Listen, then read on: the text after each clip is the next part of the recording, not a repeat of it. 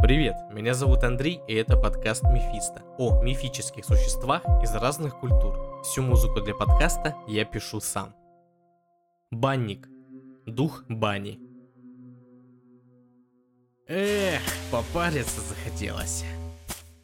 Один мельник вернулся домой с ярмарки за полночь и решил попариться. Разделся, снял как водится нательный крестик и повесил его на гвоздик, залез на полок, и вдруг явился в чаду и дому страшный мужик с огромными глазами и в красной шапке. Попариться захотелось. Прорычал байник.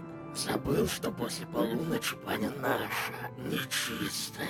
И ну хлестать мельника двумя огромными раскаленными вениками, пока тот не упал в беспамятстве. Когда уже к рассвету пришли в баню домочадцы, встревоженные долгим отсутствием хозяина, еле-еле привели его в чувство. Долго трясся он от страха, даже голос потерял, и с тех пор ходил мыться париться не иначе как до захода солнца, каждый раз читая в предбаннике заговор. Встал, благословясь, пошел, перекрестясь, из избы дверьми, со двора воротами, вышел в чистое поле. И есть в том поле сухая поляна, на той поляне трава не растет, цветы не цветут. И так же у меня, раба Божия, не было бы ни Чири, ни Верида, ни Байной нечисти.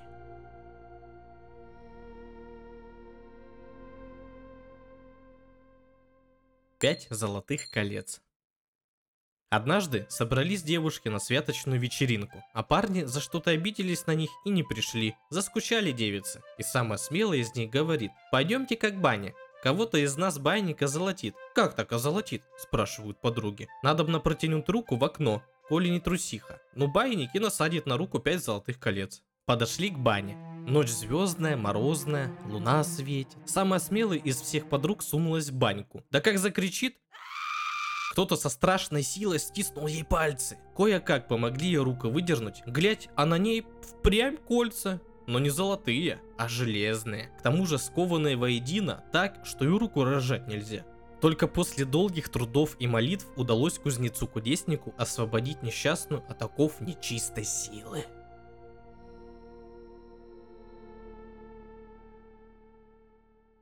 Баня всегда имела огромное значение для славянина. В нелегком климате это было лучшее средство избавиться от усталости, а то и изгнать болезнь. Баня парит, баня правит, баня все поправит, говорят до сих пор. Но в то же время это было таинственное место. Здесь человек смывал себя грязь и хворь, а значит, оно само по себе становилось нечистым и принадлежало не только человеку, но и потусторонним силам. Но ходить мыться в баню должен всякий. Кто не ходит, тот не считается добрым человеком. Даже банище, место, где баня стояла, почиталось опасным, и строить на нем жилое, избу либо амбар не советовали. Ни один добрый хозяин не решится поставить на месте сгоревшей бани избу. Либо одолеют клопы, либо мышь испортит весь скарб. А там жди нового пожара.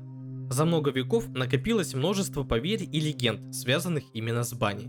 Как и во всяком месте, здесь обитает свой дух. Это банный, банник, байник, баинник, байник особая порода домовых. Недобрый дух, злобный старикашка, облаченный в липкие листья, отвалившиеся от веников. Впрочем, он легко принимает облик вепря, собаки, лягушки и даже человека. Вместе с ним здесь обитают его жена и дети, но встретить в бане можно и овинников, и русалок, и домовых. Если хочется увидеть нежить в бане, надо зайти туда ночью и, заступив одной ногой за порог, скинуть шеи крест и положить его под пятку. Банник со всеми своими гостями и челядью любит попариться после двух, трех, а то и шести смен людей. А моется он только грязной водой, стекшей с людских тел. Свою красную шапку-невидимку он кладет сушиться на каменку. Ее даже можно украсть ровно в полночь, если повезет. Но тут уже нужно бежать как можно скорее в церковь. Успеешь добежать прежде чем банник проснется, будешь обладать шапкой-невидимкой, иначе банник догонит и убьет. Вообще в бане надо вести себя осторожно. Например, с крестом в баню не идут, его снимают и оставляют в предбаннике или вовсе дома. Все вообще, из чего моются, считается нечистым. Тазы, катки, ушаты, шайки, ковши в банях. Пить в бане воду, приготовленную для мытья, хотя бы она и была чистая, нельзя.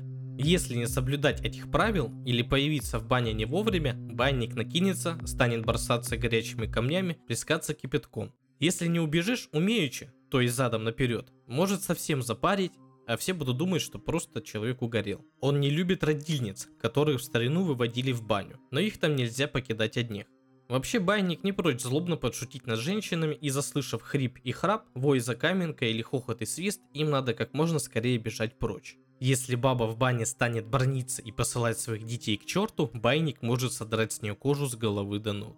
Чтобы он не проказил, не вредил в новой бане, в прежние времена приносили в дар черную курицу. Такую курицу, не ощипывая перья, вдушили и закапывали под порогом. Добиваются расположения байника тем, что оставляют ему кусок ржаного хлеба, густо посыпанного крупной солью. Полезно также оставлять в кадушках немного воды и хоть маленький кусочек мыла, а в углу веник. Байники любят внимание и заботу. На ночлег баны пускает в том случае, если путник вежливо попросит у него позволения. Хозяинишка, батюшка, пусти ночевать. Такого прохожего банник охраняет от всякой нечистой силы. Когда Леший однажды хотел затаскать человека в бане, банник не позволил. Нет, нельзя, он у меня просился. У банного хозяина спрашивают разрешение, когда желает истопить баню. Банный хозяин, дай мне баню истопить. И так трижды. В бане нельзя стучать или громко говорить, иначе банник рассердится и напугает. Выйдя из бани, ее хозяина надо поблагодарить. На сегодня все. Подписывайся на удобную тебе подкаст-площадку, чтобы не пропустить новый выпуск. Спасибо, что со мной. До новых встреч.